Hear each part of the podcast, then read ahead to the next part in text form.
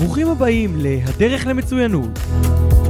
פודקאסט בהנחיית דוקטור אייל הורוביץ, מנכ"ל ויושב ראש בייקרתי לישראל. הפודקאסט שצולל עמוק לתוך סיפורי ההצלחה של האנשים המשפיעים ביותר בישראל, ובוחן את מסעותיהם הייחודיים למצוינות.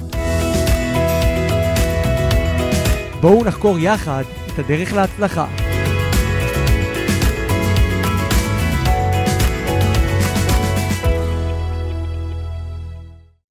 את אה, שמוליק מורן, אה, שמוכר כעורך דין, לדעתי, המוביל בארץ בתחום דיני משפחה, אבל גם חבר, ואני גם לקוח, למען הגילוי הנאות.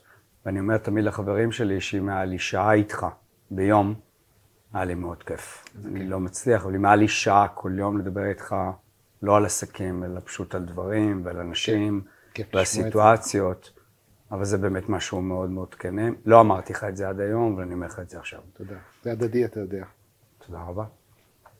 אז אני רוצה לשאול אותך את השאלה הראשונה שאני שואל מדי פעם, לא כל איש שיחה איתי, מה עושה לך את זה, שמוליק?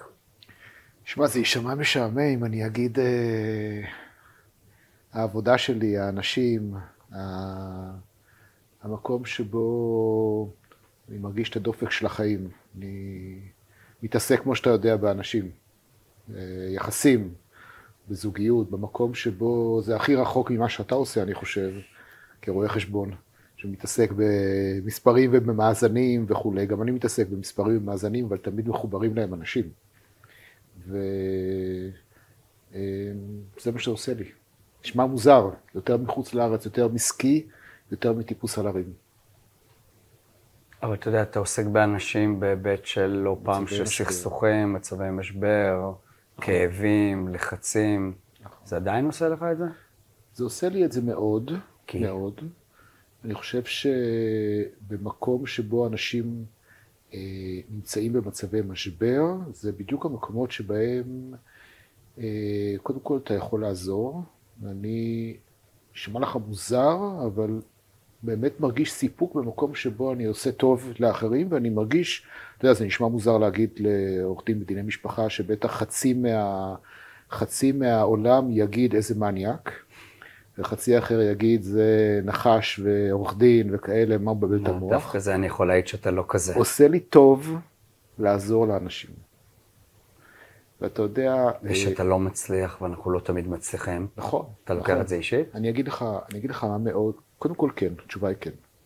התשובה היא לא צריך לבלבל את התשובה היא העניין המקצועי? אני הולך לישון, ואני קם בבוקר, גם עם הצלחות וגם עם, עם כישלונות. ולפעמים אני לא תופס איך זה יכול להיות שהגענו למצב הזה.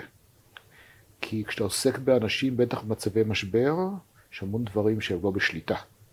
המון דברים, גם, לא רק העובדה שאתה מעביר את זה לשופט, שיחליט בשבילך, אלא אנשים נמצאים, אני פוגש אנשים במצבים אמוציונליים, אנשים אה, ברמות הכי גבוהות, אנשים שהם שועי העם וראשי המשק, וכשמגיעים למקומות האלה, מה שמדבר זה לא הראש, אלא מקומות אחרים. זה קשה, לפעמים. קשה שאתה לא יכול להביא את זה לפתרונות. ועדיין אחרי כל כך הרבה שנים זה עושה לך את זה? תאמין או לא, באמת, מאמין? כל בוקר מחדש. כיף לי ללכת לעבודה. ולמשך כל שנות הקריירה זה עושה לך את זה יותר, או שזה מעייף, שוחק, נשחק? תראה, אני, אה, להגיד את האמת, אה, התחום שלנו, בתחום דיני המשפחה הוא כל כך מגוון, שאני מוכרח להגיד שיש לי תקופות שבהן אני מתעניין בדברים אחרים. עכשיו אני למשל בתקופה, פעם כשהייתי בתחילת דרכי, להתעסק בדברים שקרובים לעולם שלך, רואה חשבון, מאזנים, חברות, אה, דברים מורכבים, היה בשבילי חצי סינית.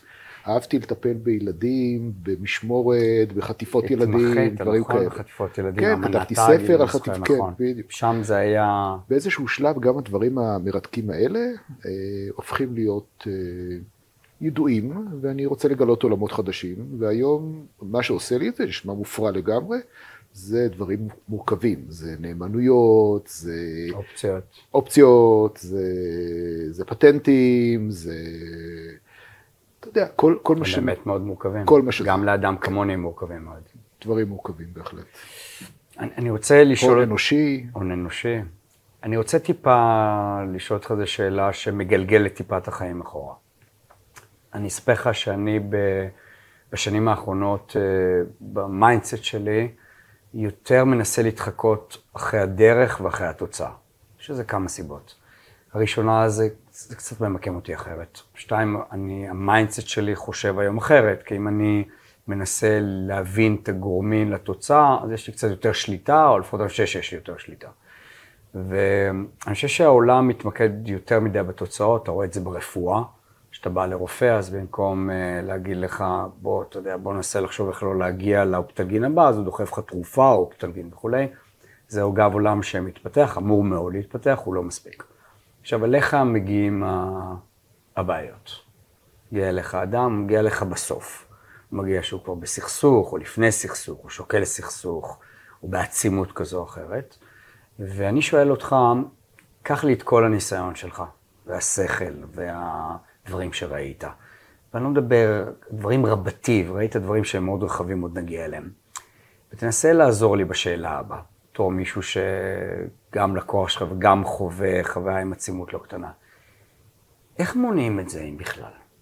או מה, מה כן אפשר להגיד למישהו שנמצא בתחילת הדרך?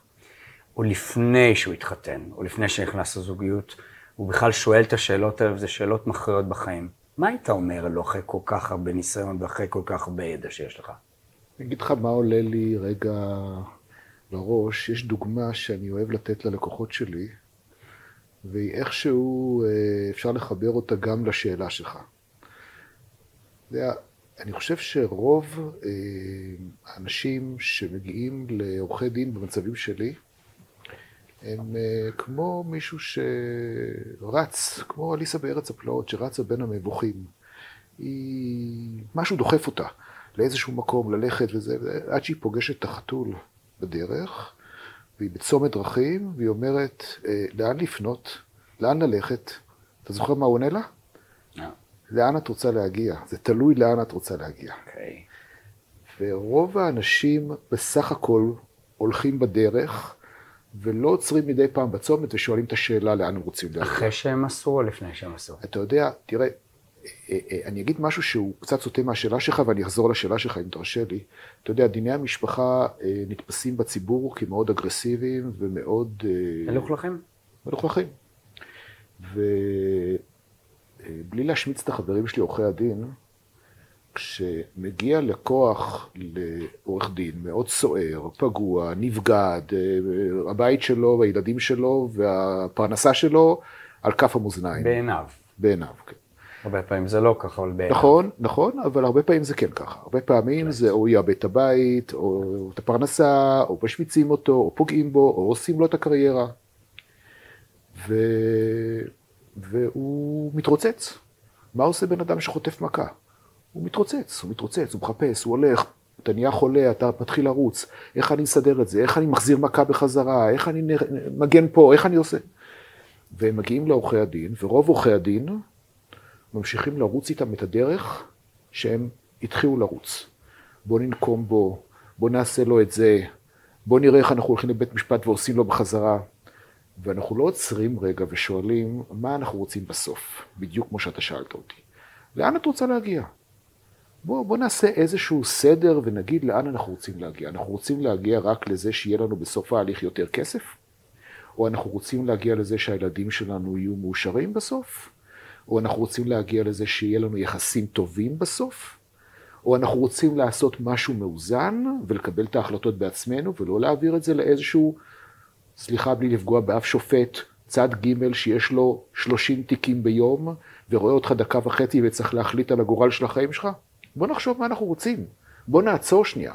ואני חושב שאם אנחנו אה, נהיה במצב שבו אנחנו עוצרים רגע ולא ממשיכים לרוץ, אנחנו עורכי הדין, ועוצרים את האנשים ושואלים אותם ובונים בין, את, את התוצאה בסוף, אני חושב, אה, אולי חלק מעורכי הדין יגידו, תקשיב שמוליק, אתה הורס לנו את הפרנסה. כי הדרך היא הפרנסה שלנו, היא השעות, היא הזמן, אבל בסוף בסוף זה לא מוכרח להיות ככה. אתה אמרת את זה שהתחלת את הקריירה ועוד לא היית שמוליק מורן של היום, עם היכולת, בא... עם ההשפעה, עם הכסף, עם ההצלחה? היית בא... אומר את זה למישהו בן 30?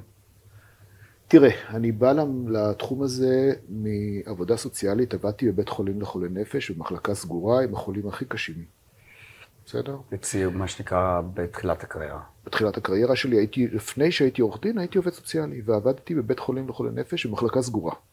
המחלקה שבו, בה נמצאים כל האנשים המסוכנים ביותר, ש, שהכניסו אותם למחלקות סגורות, במצבים פסיכוטיים. אתה יודע, בחוץ יותר מסוכן מהמחלקה הסגורה. תסביר לי. לא, אני, אני עונה לך על זה, כי כש, כשיצאתי החוצה והתחלתי את דרכי, ברור שמה שעניין אותי, אף, היה הקריירה, אבל באתי ממקום של אדם שמסתכל על הצד הטיפולי, על הצד של איך לעזור, על הצד של הבן אדם. ואף פעם לא היה לי באמת, אה, אני מוכרח להגיד, אתה יודע, זה מקובל לחשוב לפעמים על עורכי דין, אף פעם לא היה לי שיקול כלכלי להמשיך בתיק בגלל שיהיה פה יותר כסף, או שיהיה יותר שעות. אף פעם, זה לא היה, לפעמים זה יצא. ולפעמים, ואני חס וחלילה לא אומר שלא מרוויחים טוב בתחום שלנו, אבל זה אף פעם לא עמד לי בראש. אף פעם. תמיד מבחינתי זה היה במקום כמו רופא. אתה אף פעם לא חושב שאתה הולך לרופא, שהרופא יסבך את האירוע כדי לעשות לך יותר רע. בדיוק. אתה אף פעם לא תחשוב... אתה מצפה שהוא יפשט אותו. אתה אף פעם לא תחשוב שרופא השיניים יעשה לך עוד חור אחד. בשן כדי לקבל עוד כסף, נכון? ואתה חושב שהוא... בעריכת דין אתה, הציבור מרשה לנו, מרשה לעצמו לחשוב על זה, כי אנחנו עורכי הדין בדיני משפחה. זה מה שהוא חושב אגב. חושבים, ברור. זה מה שחושבים. ברור. שזה, ש... שזה איום ונורא דרך אגב. אגב, וזה נכון גם דעתך? בלי, אתה יודע, כמובן שזה הכללות גסות, אבל זה fair enough להגיד שיש עורכי דין שמלבים. בניגוד לאתיקה, בניגוד למצפון שלהם, בניגוד לטובת הלקוח שלהם, על מנת למשוך את הסכסוך ולעשות לך, כסף. אני אגיד לך. כלשון אני, הבדיחה הידועה. אני לא יודע אם כדי למשוך כסף, אלא? ולמשוך את ההליך, אלא כי הם מסמנים לעצמם הצלחות בדרך שונה ממה שחלק אחר שעורכי הדין מסמן הצלחה. אני מסמן לעצמי הצלחה, לא שהלקוח שלי יצא עם יותר כסף או פחות כסף. זה לא, ה...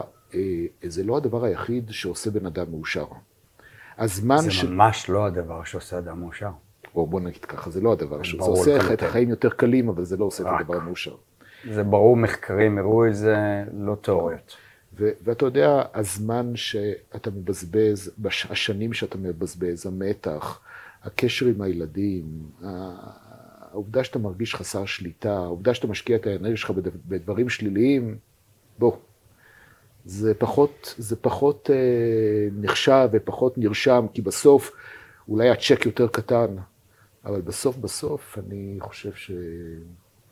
אז, אז יש עורכי דין, כן, יש עורכי דין שהולכים עם אליסה במבוכים האלה כדי בסופו של דבר להוציא יותר כסף. תגיד לי, את הגישה הזאת שלך, אני יודע שאתה מרצה המון. טוב, כאילו, זה משהו שחשוב לך. נכון. בלשכה, בפורומים, באוניברסיטה וכדומה. אתה מדבר על זה? תראה... זה אה, ראוי מאוד שאתה תדבר על הגישה הזאת. אני חושב שהפילוסופיות של מה זה עריכת דין ומה אנחנו אה, רוצים מעצמנו ומצפים מעצמנו, איכשהו בא עם הגיל. אני לא יודע אם אתה יודע, אנחנו לא כל כך רחוקים בגיל, נכון. אבל uh, הדור הצעיר פחות מתעניין בזה. הוא מתעניין בשאלות אחרות, ו... אני חושב שאנחנו מהמקום שבו אנחנו נמצאים, אנחנו רואים את הבועות שמסתובבות סביבנו ונחשבות יותר, ואת ה... אני אפילו לא יודע להגיד את המילים האלה, אבל האינסטגרם והפייסבוק, ומה בונה היום בן אדם, ומה עושה אותו אה, איש חשוב. כש, כשאני רואה את הבת שלי, שמה שהיא רוצה, אני רציתי להיות אה, רופא, עורך דין או עיתונאי, בעיקר. היא רוצה להיות אושיית רשת. היא רוצה להיות מפורסמת. נכון. איך היא, מפור... איך היא תהיה מפורסמת? היא תהיה מפורסמת. הבן שלי רוצה להיות uh, כדורגלן. הוא רוצה להיות כדורגלן, כי מסי מרוויח מיליונים, והוא קונה לעצמו... אה, פרארי. אה, יש שמות יותר מסובכים מפרארי, כל מיני כאלה. מזרטי. כן, כן, מזרטי, כן. זה גם כן לא מספיק. תראה, הבן שלי מזמר לי עליהם, אבל לא קולט אותם. בדיוק, אז אתה מבין שזה... BMW זה לא בלקסיקון. זה לא מעניין פה. לא אנחנו, זה נכון. אבל עדיין אני חוזר לשאלה המקורית. נגעת בנקודה שהיא רלוונטית, אבל תחזיר אותי אחורה. אני אגיד לך, תראה, זה מאוד קשה. אני בא אליך כבחור צעיר, איך תראה? אני היום בצומת החלטה. אני כאילו בכוונה עושה את זה, כי לדעתי אדם כמוך ראוי שידברו איתו הרבה לפני ולא בתוצאה. אבל נניח שאני מצליח לגרום לאנשים לקלוט את זה, שצריך להתייעץ לפני מעשה ולא בסופו. בא אליך זוג צעיר, או אדם צעיר, אומר לך, תראה, אני בן 25, 6, 7, 8. אני שוקל אה, זוגיות רצינית משמעותית עם זאת וזאת. בוא תגיד לי איך אני עושה את זה מהניסיון שלך. מה אתה אומר לו? תראה, אני חושב, אני באמת חושב שאם מישהו היה ממציא את הפטנט הזה, אה, הוא היה צריך לקבל על זה פרס נובל, כי אה, מה שמעניין ביחסים בין אנשים, באופן כללי, זה שהם לא דומים אחד לשני. אתה יודע, אני תמיד אומר שדיני המשפחה נקלעו בטעות לעולם המשפט. למה? כי בעולם המשפט הוא קונפקציה, הוא, הוא, הוא ליין אחד שצריך להתאים לכולם. חוק החוזים, אתה רוצה לדעת בדיוק בחוק החוזים, מה קורה? אתה רוצה לדעת בדיוק אם אתה עושה משהו, מה יקרה התוצאה. אתה בא לעורך דין, אתה שואל אותו, אתה רוצה ודאות, מה אתה לא יודע מה זה. דיני משפחה זה בדיוק ההפך. דיני נכון. משפחה זה אתה ואני, זה לא כמו אתה והוא. נכון. או אתה, היא והיא, זה לא אותו דבר. וכל אחד, והמערכת בונה, כל מערכת, אה, באנה קרנינה אמרו שכל המשפחות דומות זו לזו, כל המשפחות המאושרות דומות זו לזו, אבל כל משפחה אומללה בדרכה. נכון. נכון? זה אנה קרנינה. נכון.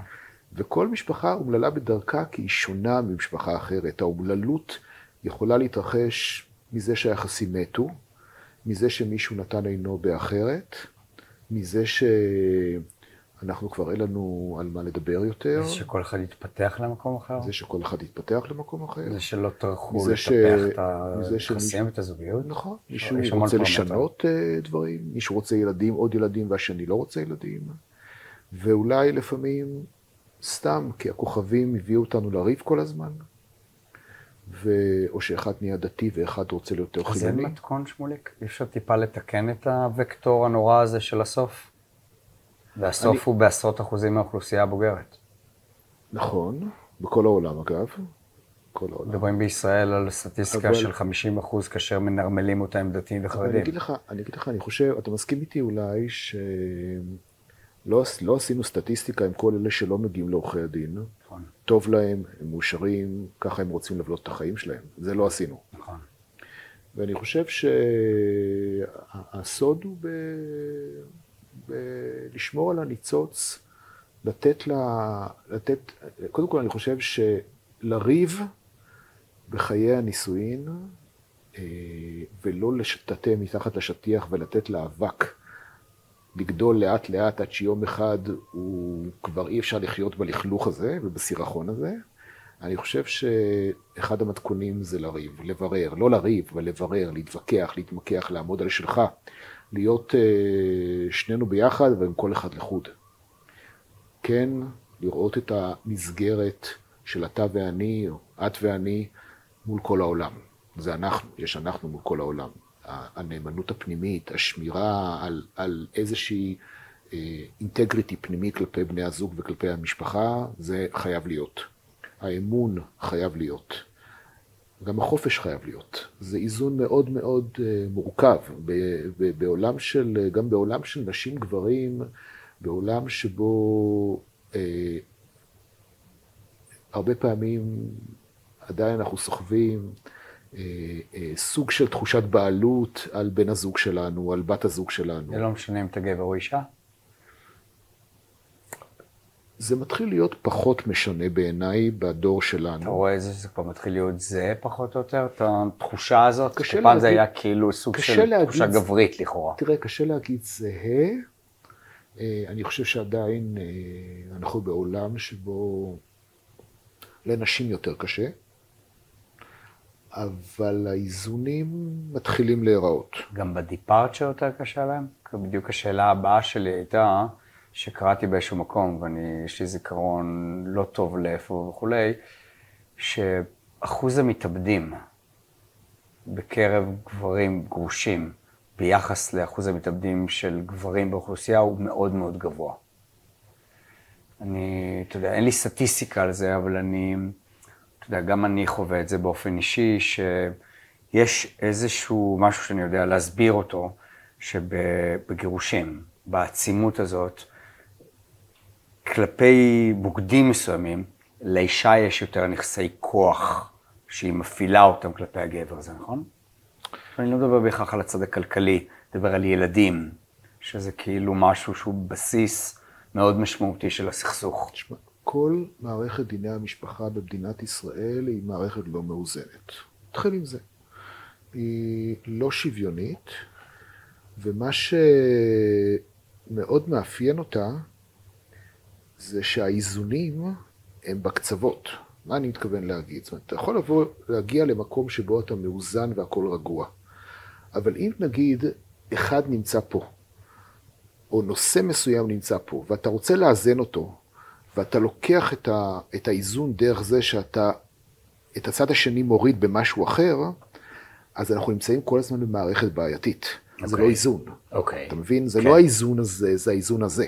למי שרק לכן... ישמע אותנו, אז תנו את הידיים מורות איזשהו ענף. כן, אוקיי. זאת אומרת, מה שאני רוצה להגיד, זה שאם אה, למשל נושא הגט, בוא ניקח רגע את נושא הגט. האמירה שאישה... הגט לפי דמוי, לפי דת משה וישראל. כן, כדת משה וישראל. הגירושין, אין, אין גירושין אחרים במדינת ישראל ליהודים חוץ מאשר הגט, חוץ כן. מאשר הדין הדתי. Okay. אגב, זה נכון בסוגריים שלא משנה. לא משנה איפה אתה מתחתן. היכן אתה מתגרש. איפה אתה מתחתן. אתה מתחתן. כן. אתה עדיין מתגרש שם. אם אתה יהודי. מי שלא רוצה להגיע לגירושים, פשוט אסור לו להתחתן באופן רשום. זה נכון? אם אתם יהודים, אם אתה יהודי, שני יהודים לא יכולים להתגרש בישראל, אלא בבית הדין הרבני. אבל אם אני חי במסגרת חוזה, אני צריך גם להתגרש? לא. לא. אז באיזה פורמט אני צריך להגיע לבית הדין, זה סוגריים, לבית הדין הרבני על מנת להתגרש? בבית הדין הרבני, כדי להתגרש, אתה צריך להיות יהודי שמתחתן בארץ או בחו"ל. לא משנה. לא משנה באיזה לא דרך פורמט. אוקיי. אוקיי. כי אנשים נוטים לחשוב שאם מתחתנים בקפריסין, נכון. או בנבדה, נכון. או בלס וגאס, נכון. הם יימנעו חלילה. זה לא המצב. זה לא. המצב הוא שהם צריכים להתגרש בבית הדין הרבני. בוא נחזור אוקיי. לעניין, זה רק כן. אוביטר כזה. אה, מה שרציתי להגיד זה ש... יש לנו מערכת דינים... אה, לא שוויונית. כפולה. ודיברת על הגט. כן, יש לנו מערכת דינים כפולה במדינת ישראל. גם ההלכה וגם הדין האזרחי, ביחד איזשהו מיקס, שעם השנים לא הצליח למצוא אה, דין אחד, אלא הוא עדיין פועל בשני דינים אה, שאיכשהו חדרו אחד לשני, בתי המשפט מערבבים בין, הד... בין הדינים. ההלכה היא ברורה, חד משמעית, היא אומרת את זה בקול רם, אין שוויון בין גבר לאישה. ואם תיקח את הדוגמה הכי פשוטה, אה, גבר שרוצה להתגרש ואשתו לא מסכימה לקבל גט, יכול לקבל היתר לשאת אישה שנייה. לעומת זאת, אישה שבעלה לא מוכן לגרש אותה, לעולם תישאר עגונה. ילד שייוולד לה יהיה ממזר. אבל עדיין, תזכור, והיינו שם במקרה שלי, שכל עוד גרושתי, כבר התגרשנו, סירבה לתת לי גט, ולא משנה שכבר המערכת לא הייתה. אז בית הדין לא חייב אותה לתת לי גט.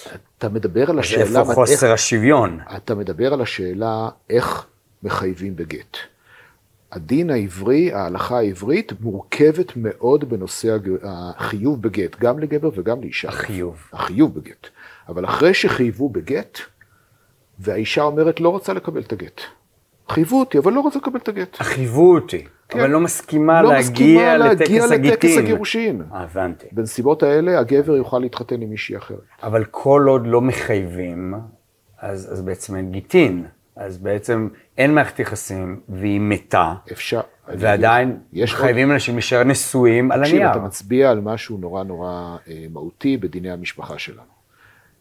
בעוד שבכל מדינה שאני מכיר בעולם המערבי, אתה יכול להגיד לאשתך בבוקר, מותק, אני רוצה להתגרש. אני, למה? כי אני לא יכול איתך יותר, כי אנחנו לא אוהבים, כי אני, אני רוצה חיים אחרים. זה מספיק בשביל להוות עילת גירושין. נקודה. יש מקומות מסוימים שיגידו לך, תמתין שלושה חודשים, יש מקומות מסוימים שיגידו לך, אחרי שישה חודשים, אה. אבל בסוף היום... תשקול את זה בשנית. כן, אבל אי אפשר להחזיק אותך. אי אפשר להחזיק אותך בכוח. פה אפשר. במדינת ישראל, מאחר והגט הוא גט הלכתי, רק הלכתי, דיני הגירושין שלנו ליהודים הם רק הלכתיים, בנסיבות האלה, הדרך היחידה היא להוכיח עילת גירושין על פי ההלכה. אין עילת גירושין על פי ההלכה, אני לא אוהב אותך יותר. אבל אתה מבין מה אתה אומר, הדין בישראל, ששני אנשים חילוניים, שהתחתנו כדת משה וישראל, כי ככה קורה, מקובל. ככה מקובל, נאלצים לקבל לעצמם דין תורה שהם לא מאמינים בו. כלומר, אני יכול להבין אם היה דין תורה לאנשים שמאמינים בדין תורה, או חיים לפי דין הייתי תורה. אומר לך, בוקר טוב אייל. זה לא- נכון, כן. אוקיי. וזה נכון אגב, ששמעתי שעכשיו עוד אה, מקנים עוד יותר סמכות למערכת הדין הרבנית? לגמרי. לגמרי. אנחנו נמצאים בעידן שבו הסמכות הרבנית הולכת ומקבלת חיזוקים. עכשיו. תראה, חלק מהדברים, אני מוכרח להגיד שחלק מהדברים, אני לא אומר את זה יותר, פוליט- את הדברים, אני לא אומר נכון? את זה פוליטיקלי קורקט. גם לא שיחה שברמה הפוליטית, כן, ברמה חלק מה- הבין-אישית. חלק מהדברים בבית הדין הרבני וחלק גדול מהדיינים בבית הדין הרבני הם דיינים מתקדמים, אנשים שלמדו משפטים, אנשים שחובשים כיפה, סרוגה, ששירתו בצה"ל.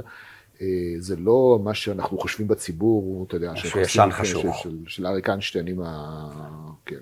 אבל אנחנו מדברים על, אה, על אה, עולם שבו התפיסה ההלכתית היא תפיסה של חוסר שוויון ברור של מי הוא בעל הרכוש ומי חי בזכות בעל הרכוש, למי מגיע לצבור רכוש, מי היורש על פי ההלכה. יש הרבה מאוד נושאים על פי ההלכה שאומרים אין שוויון, אומרים את זה בצורה ברורה. השוויון, האיזון הוא האישה בתוך הבית, הגבר מחוץ לבית, יש אמירות ברורות לעניין הזה.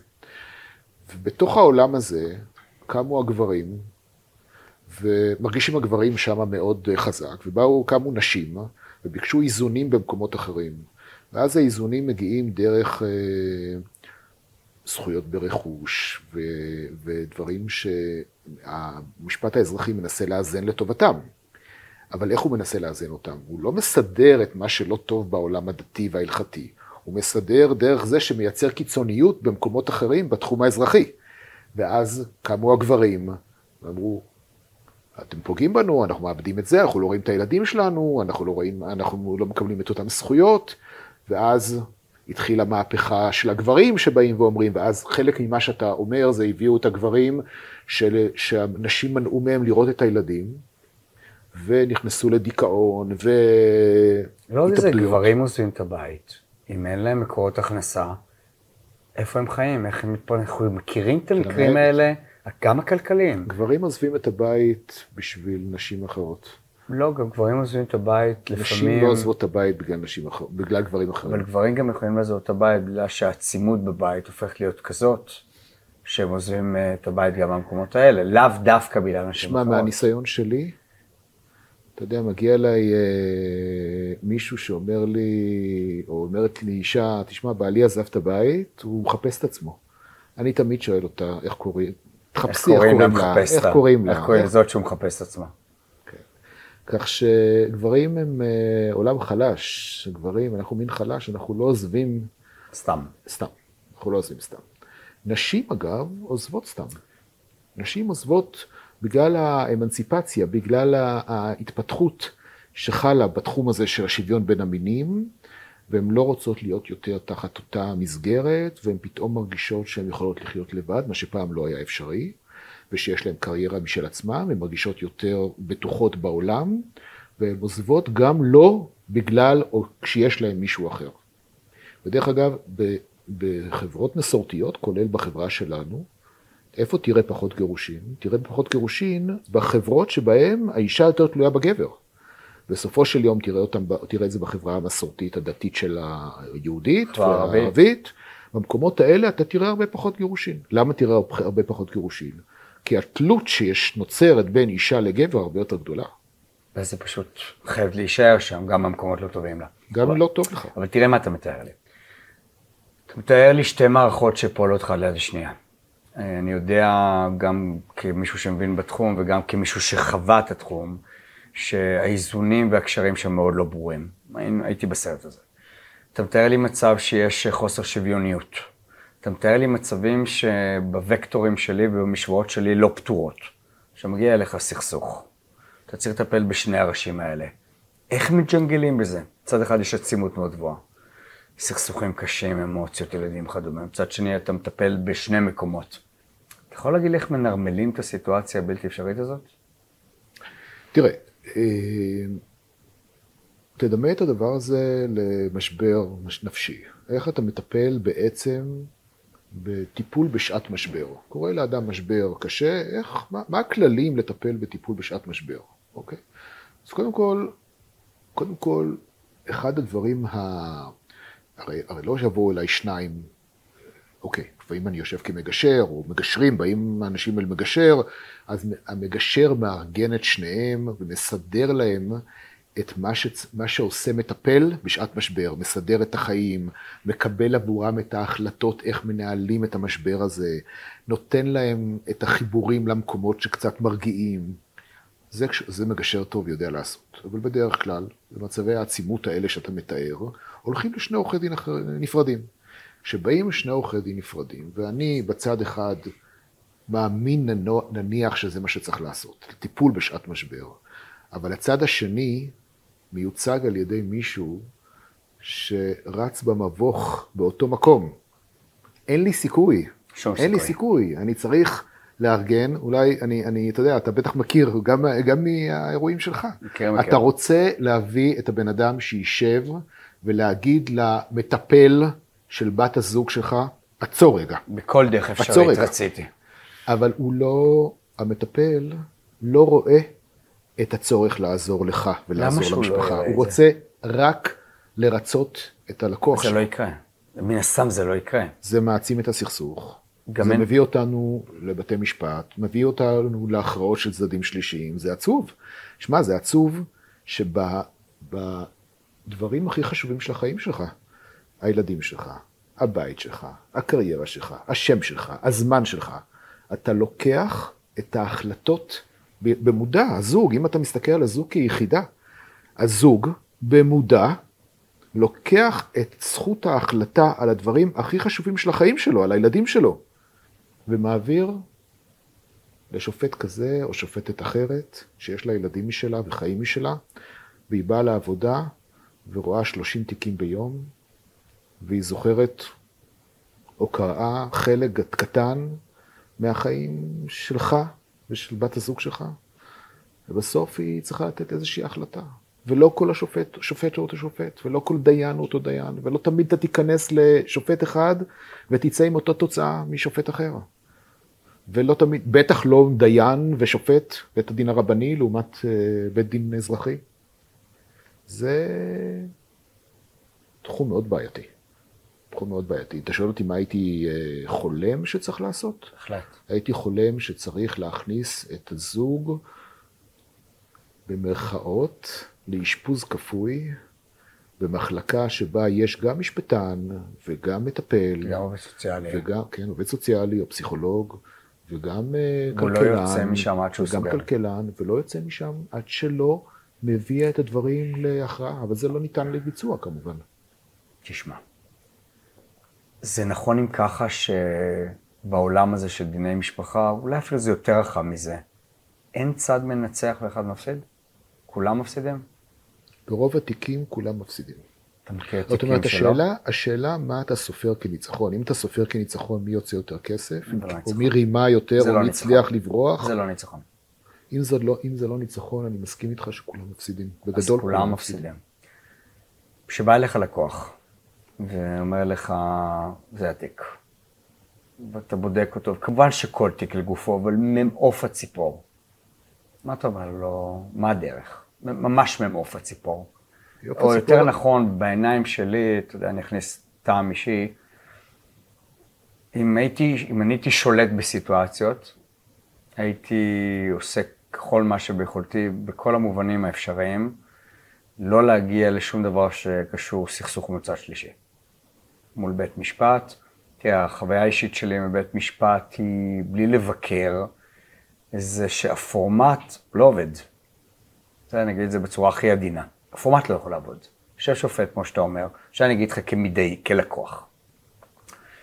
אני יושב ומקשיב לדיונים, אנחנו נמצאים לא מעט בתי משפט, בעצימות גבוהה, בסיפור האישי שלי אנחנו מכירים אותו. אני מסתכל על השופט, אני בהחלט מעריך אותו, ואיש ראוי ורציני. אבל הוא לא מבין והוא לא מכיר את החיים שלנו. גם אם מה שאני אומר, שווה משהו. וגם מה שגרושתי אומרת שווה משהו עדיין לא מביא את החיים שלנו. והוא מחליט החלטות, בעיניו הן החלטות שהן מתורגמות בסוף למכניקה. תשלם ככה, תקבל ככה, ילדים יהיו ככה, ילדים יהיו ככה.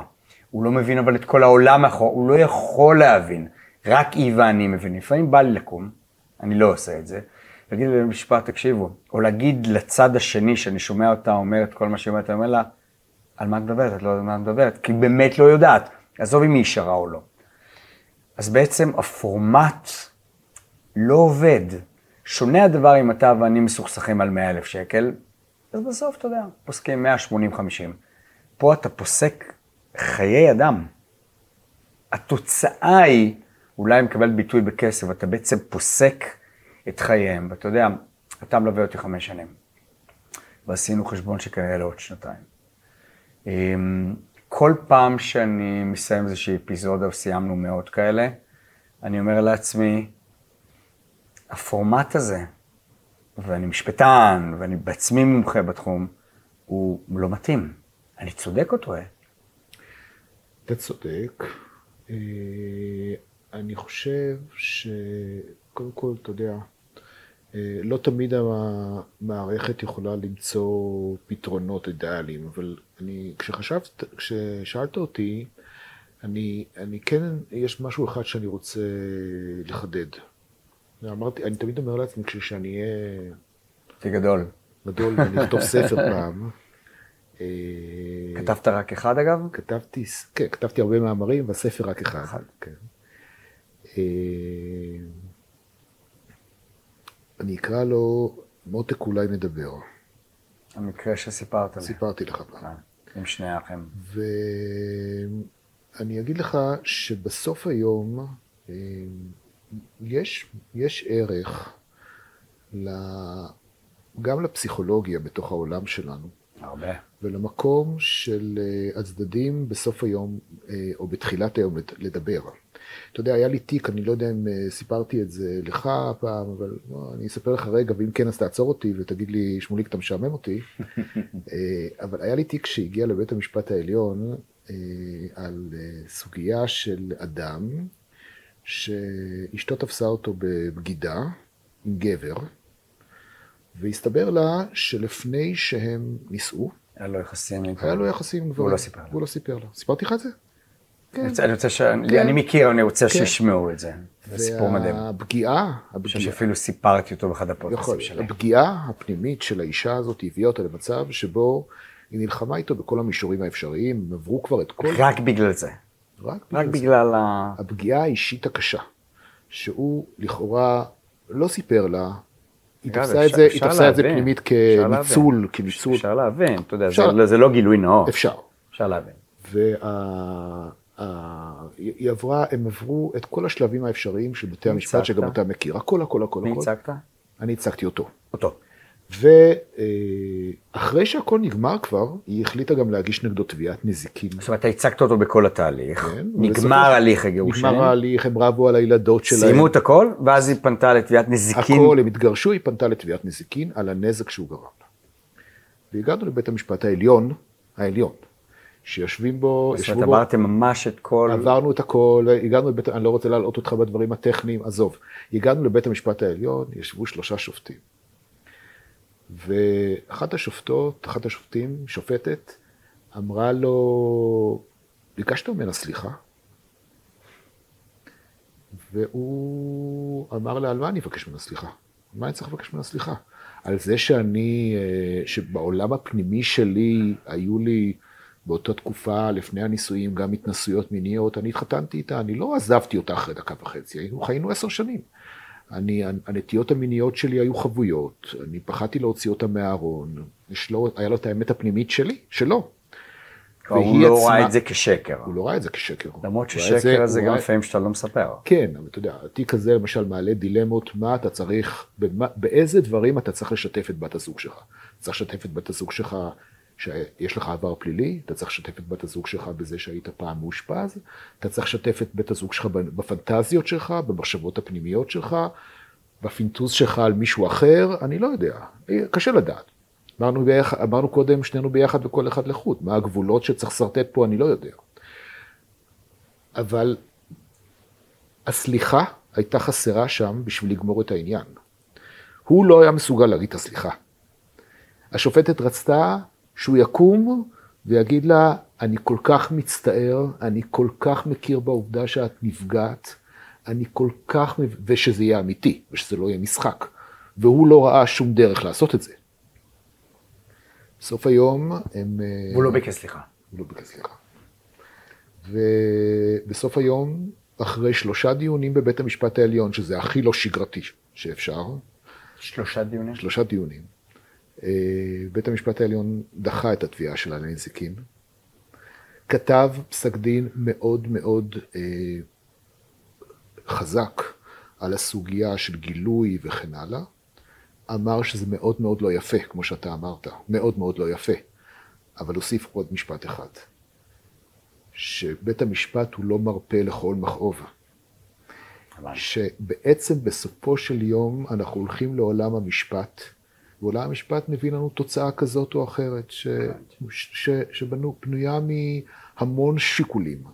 כי אם הם היו נותנים פה פיצויים, אז מחר אייל היה תובע פיצויים מאשתו על זה שהיא עשתה לו ככה, והאישה הייתה תובעת מבן הזוג שלה משהו אחר.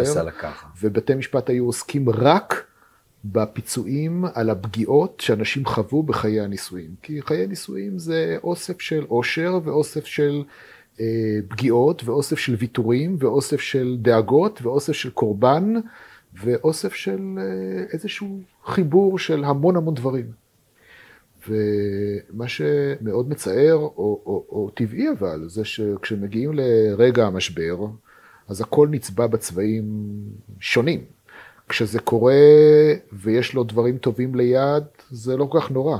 אבל כשזה קורה והדברים הטובים נשכחים, אז הכל מועצם, הכל שחור.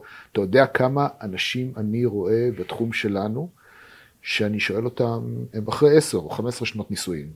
אני שואל אותם, אה, מתי התחיל המשבר? אומרת לי, מיד אחרי החתונה. הוא התנהג אליי נורא.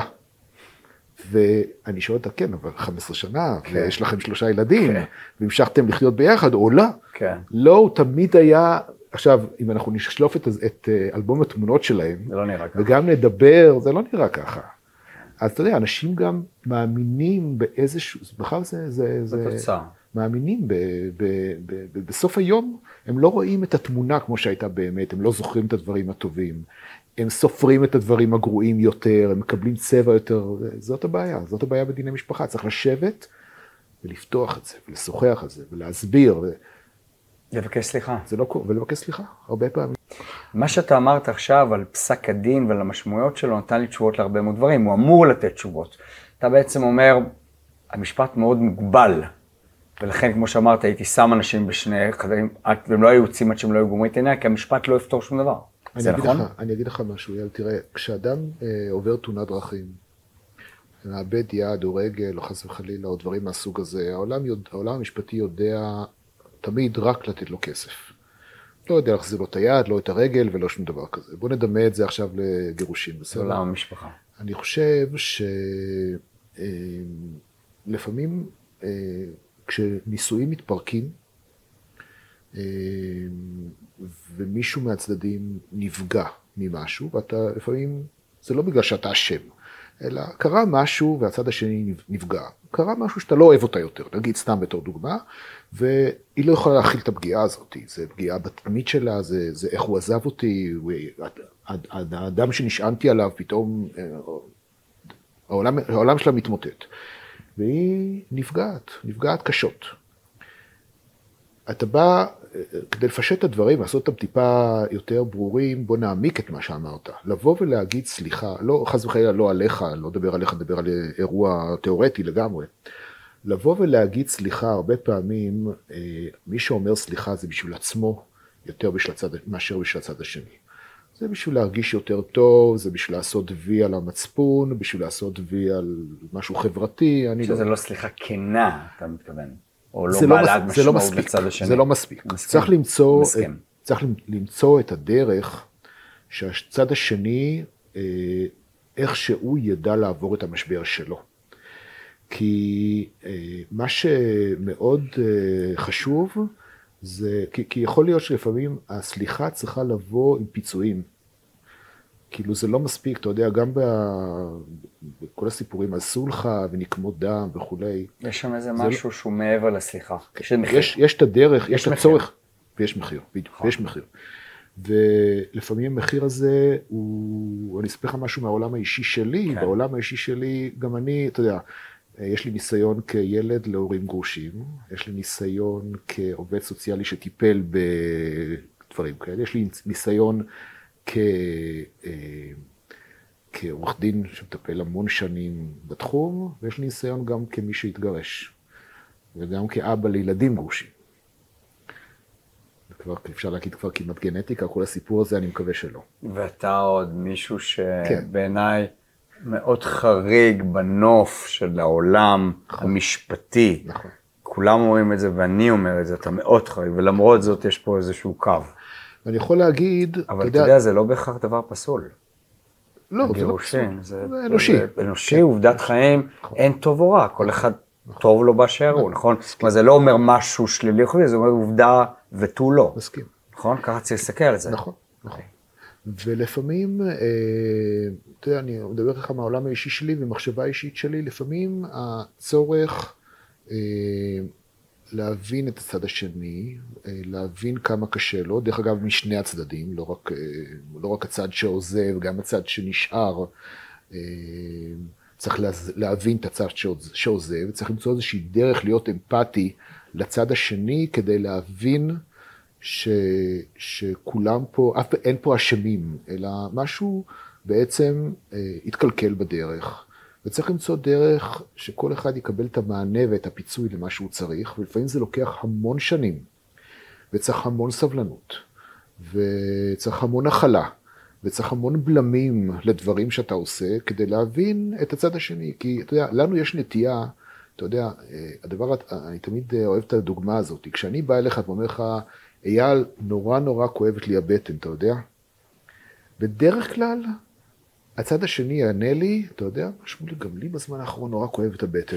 נכון? זה זו הסיפור. התשובה הכי מעצבנת שיש. התשובה הכי מעצבנת. אף אחד לא זה כמו. תירגע, כן. איך קורה לך, כן, מה קורה. לך. איך אני יכול כן, לעזור. איך אני יכול לעזור, בדיוק. בדיוק. זה לא- וזה באסה. אבל בדרך כלל, רוב האנשים מתעשים... כן, גם לי כואב "טוב, הראש." גם לי כואב הראש, נכון? סיפרת אז- משהו, ו- נכון. אז בקטע, ה- אנחנו תמיד כאילו ישר נכנסים לתוך עצמנו, אנחנו ישר, אה, משם אנחנו צריכים לצאת. במשבר גירושין, הדרך היחידה, הסוד האמיתי, לצד השני. לפתור, זה להסתכל על הצד השני. זה להסתכל על הכאב של הצד השני, על הצרכים של הצד השני, ולראות איך מסדרים את זה. עכשיו, זה קשה, זה קשה, מאוד. כי גם אתה בתוכו מלא אמוציות. מאוד. אתה, גם אתה חרד מהעתיד, כי אתה באותה סיטואציה שאתה לא יודע מה יהיה. יש גם עורכי דין שמאיימים עליך, יש שופט, יש לוחות זמנים, יש ילדים שאתה פוחד מה יהיה איתם, אתה בתוך סיטואציה מאוד מורכבת. ואם לא תסתכל אבל על הצד השני, זה דרך אגב חיסרון שלי כעורך דין. ש? שאני, אה, עכשיו אני עושה לעצמי פרסומת ממש גרועה.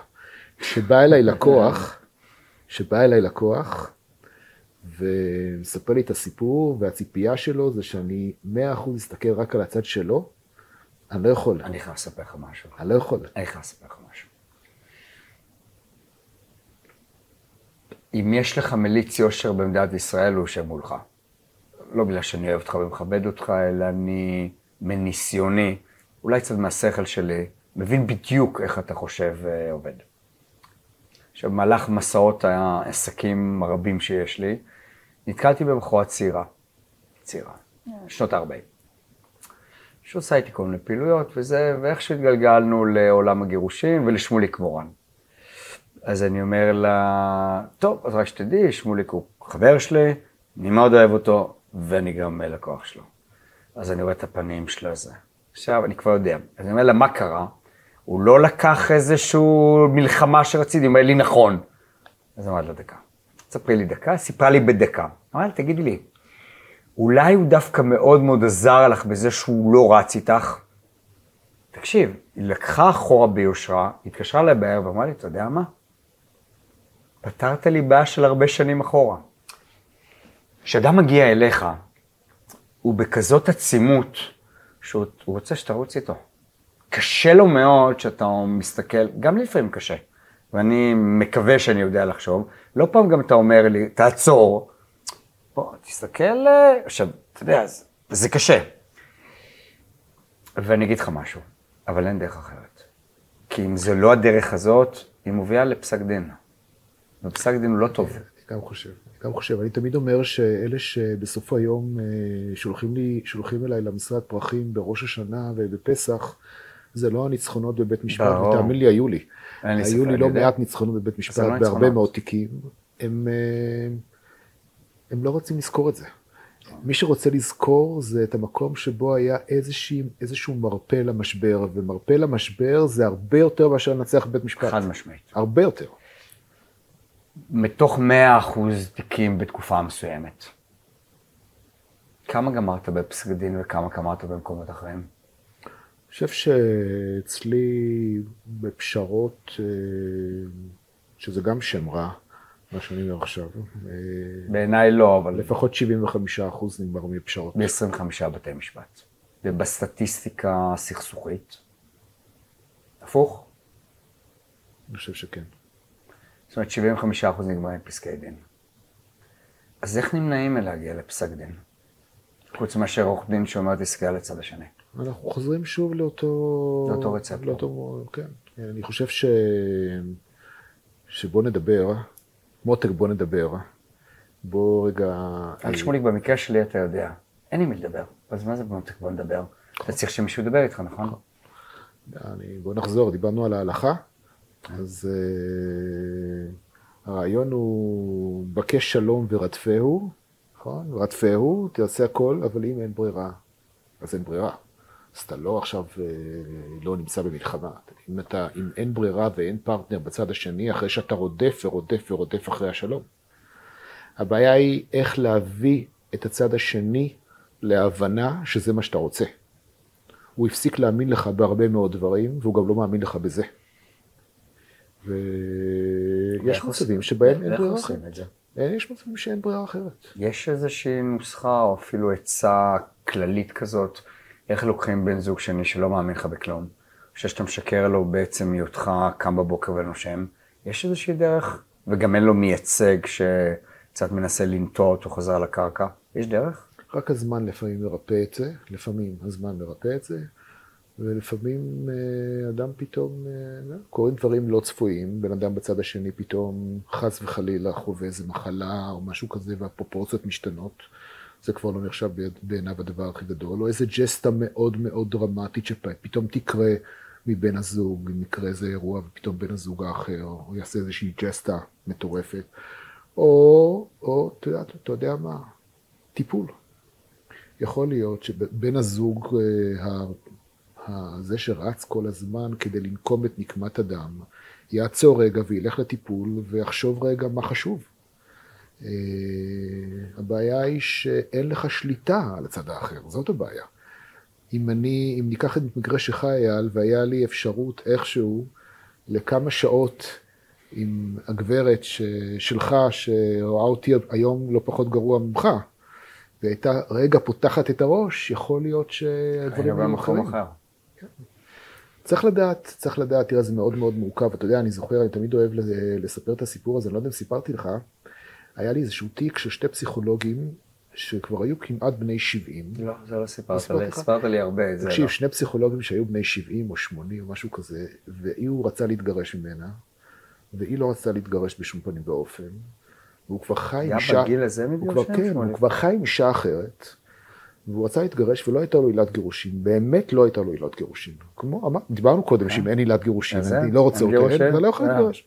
הם חיו שנים בדרך הזאתי, הוא כבר הייתה לו מישהי אחרת. ומישהי אחרת איימה עליו לעזוב אותו, אם- הוא לא, לא יתגרש. לא יתגרש. ואז הוא נזכר, כשהם היו אה, צעירים, הם עשו חילופי זוגות.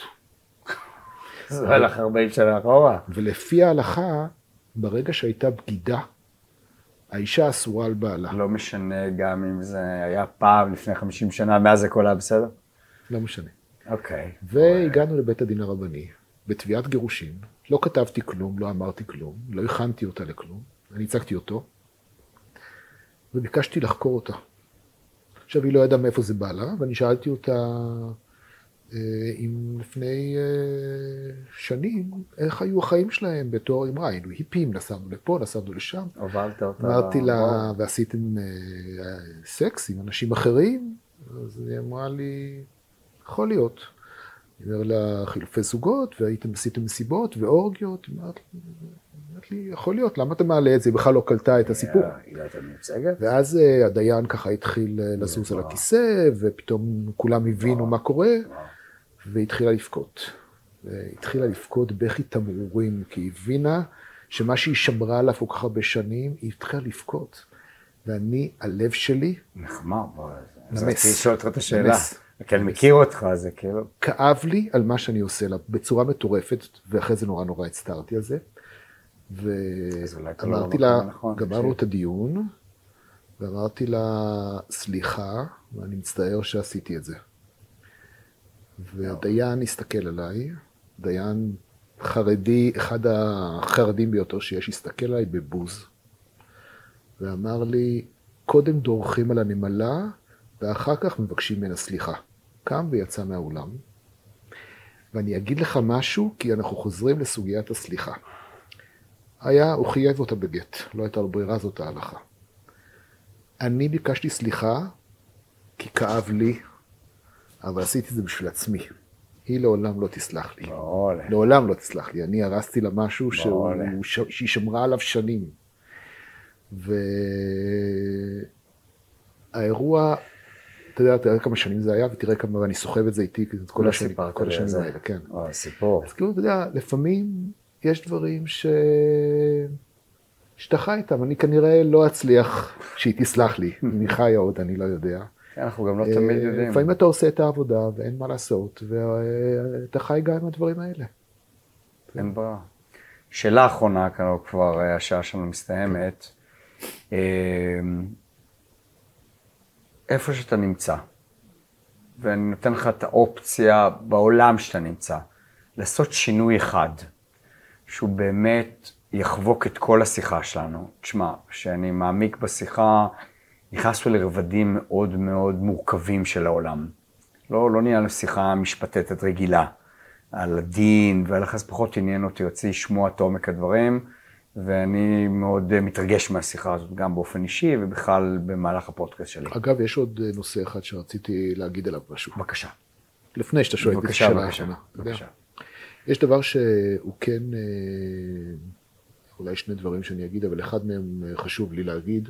כן, אתה יודע, מאוד מקובל אה, לעשות הסכמי ממון היום. כן, והרבה מאוד אנשים, גם בנישואים שניים, כן, וגם בנישואים ראשונים לא כן. פעם, עם משפחות שבאות מחוסר שוויון כלכלי, כן. מקפידים לעשות אה, אה, הסכמי, הסכמי ממון שעושים הפרדה רכושית בין צדדים. כן, ואומרים, אני לא רוצה שהאושר שלי, את תהיי שותפה, נכוויתי כבר בהליך גירושין ארוך, אני כבר חילקתי עם בת זוג קודמת חלק מהרכוש ואני לא רוצה. מכיר. אתה נכנס למערכת אה, נישואין בצורה לא שוויונית אה, קיצונית. בוא נקרא לזה, או נישואים, או יחסים, או כן, בידועים בציבור. היפה, וה... היפה והעשיר. הזקן, העשיר, היפה, הצעירה. הבן הקטן שלי קורא לזה דוג דיג, דיגר, נכון? זה יש איזה מושג כזה, כן, משהו כזה, כן. אני לא יודע איך הוא יודע אותו, אבל לא משנה, ב-12 וחצי.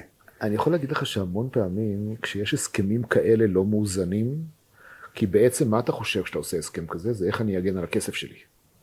אתה לא חושב איך אני אגן על היחסים.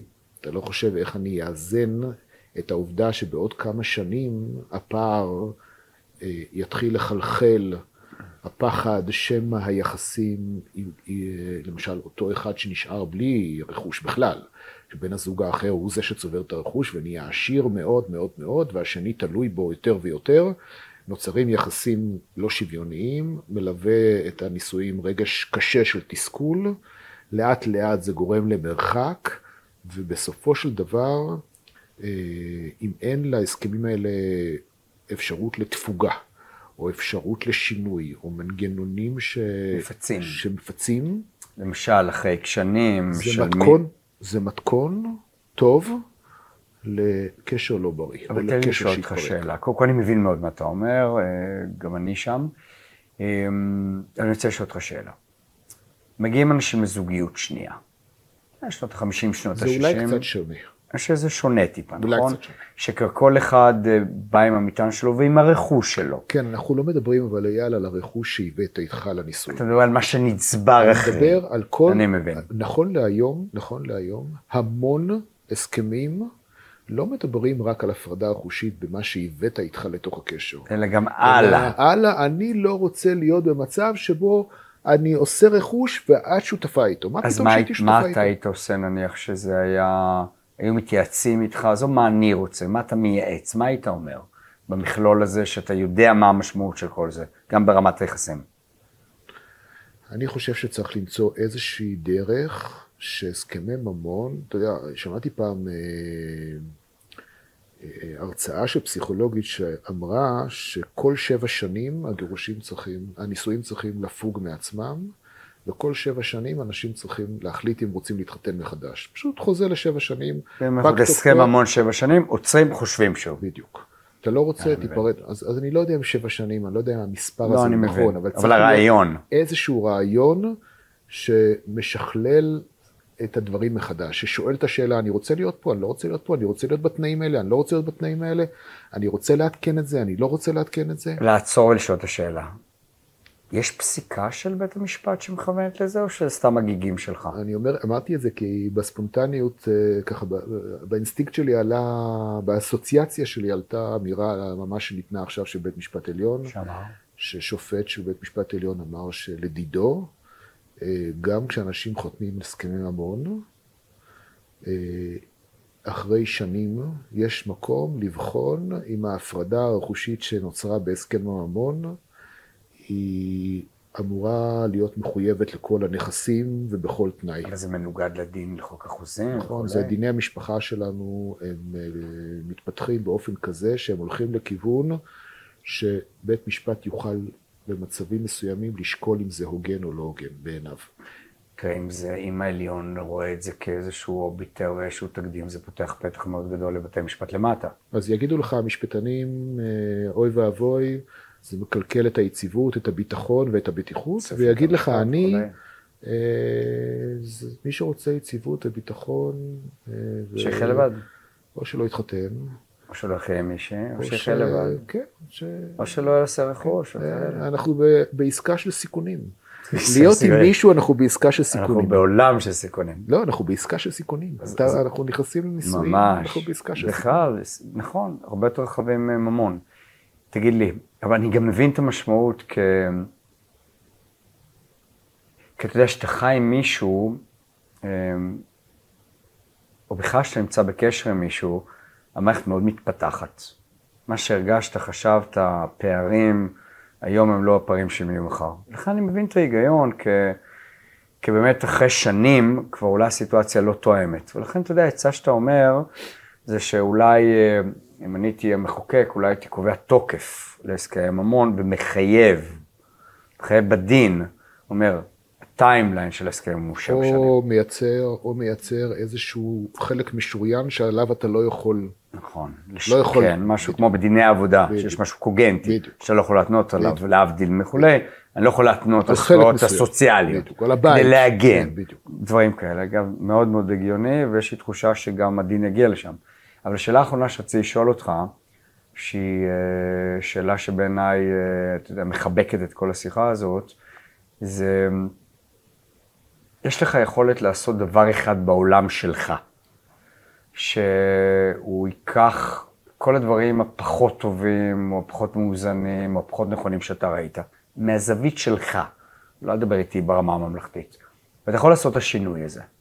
בסדר? בעולם המשפטי הרבתי.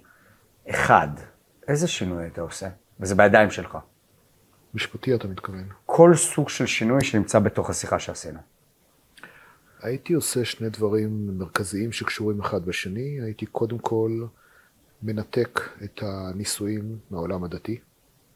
הייתי מייצר, הייתי סוגר את סיפור מרוץ הסמכויות של בתי המשפט ומול זה בית הדין אומר מה, הרבני. שאם מחר בוקר אני רוצה להתגרש, נקודה. אם אני רוצה להתגרש נקודה, ואם אני רוצה להתגרש אני מתגרש בבית משפט אזרחי. נקודה. ואני... ולא יכולים להגיד לי כן או לא. אם אני בוחר להתחתן על פי הדין הדתי.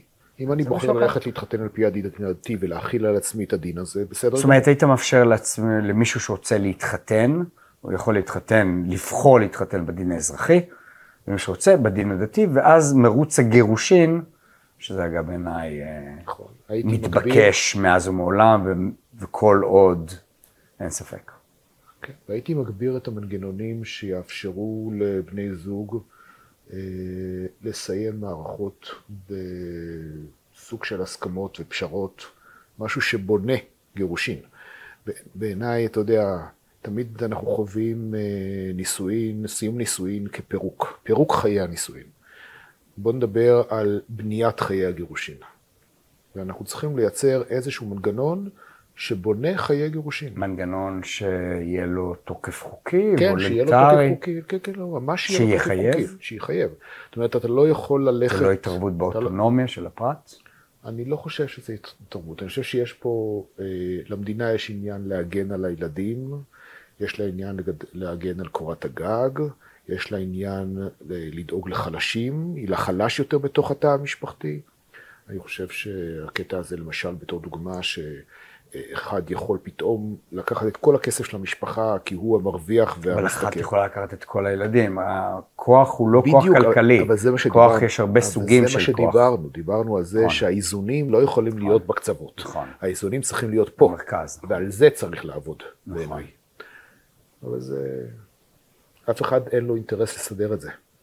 לא למדינה, כי אנחנו בעולם פוליטי שמה שאמרתי עכשיו לא יקרה בחיים. אין סיכוי. ולא לעורכי הדין, כי הבלגן מייצר להם פרנסה. ולא לאנשים, כי האמוציות לא מאפשרות את זה. אז, אז אה, בגדול בגדול, אנחנו מדברים עכשיו פה בחדר, אבל זה לא יקרה. אין סיכוי. אתה מבין מה אנחנו בעצם אומרים? אנחנו אומרים שאולי ב... בצומת הכי מורכבת שיש לאדם, מניסיוני הרבה יותר מורכבת מכל נפילה או הצלחה שהייתה לי, אה, אנחנו נמצאים ב... בעולמות לא נכונים, בעולמות של בתי משפט, בעולמות של מרוץ סמכויות, בעולמות של בתי דין רבניים שמתערבים אצל אנשים חילונים, אה, האיזונים האלה והמלחמות בין... זה לא נשמע אופטימי. בסוף בסוף אתה צריך אה, לנסות לעזור לעצמך.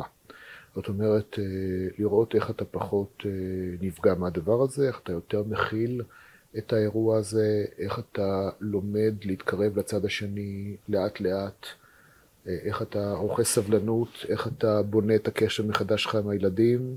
בסוף בסוף בסוף כשאין ברירה והצד השני לא פרטנר, אז הדרך היחידה שלך לשנות את המציאות היא בעבודה על עצמך. זה הדרך היחידה שנשארה לך בסיטואציות קשות. זה להשלים עם משהו שאין לך שליטה עליו. יכול להיות שזה כשלעצמו, כשאתה עובד על עצמך, יעשה את השינוי שיביא אה, את ה, גם, גם אצל הצד השני איזשהו שינוי, כי יראו שינוי, זה, זה כבר לא אייל שבת הזוג שלך מכירה מקודם. ויכול להיות שהשינוי הזה איכשהו יביא מעצמו איזשהו, איזשהו שינוי. זה אגב הספר שאני הייתי כותב במקומך. יש ספר. אגב, יש ספר אגב, אייל, עוד לפני הלחיצת יד, שאני אמליץ לך לסוף. קוראים לו הניסוי של השופט פוט. תקרא אותו. הניסוי של שופט הוא, פוט. הוא מדבר על שופט שאומר איזה דבר נוראי זה עולם המשפט. הוא פורש מעולם המשפט בפרק הראשון של הספר, והוא הולך להיות ליצן בקרקס, רציני? וכל הספר עוסק ב, באהבה, ביחסים ובעולם המשפט. ספר טוב. קטן של אה, סופר איטלקי לפני אה, הרבה שנים. אז אתה יודע, אני, אז אני אסיים לפני שעוד נלחץ ידיים ואני אגיד לך ש... אתה יודע, אנחנו מכירים הרבה שנים ושרטטתי את השיחה הזאת בראש, כמו שאני עושה בכל שיחה, ו... ובסוף שמעתי דברים שאפילו הפתיעו אותי. אז תודה רבה גדולה שהגעת. תודה רבה שהזמנת. אותי, תודה רבה. בכיף.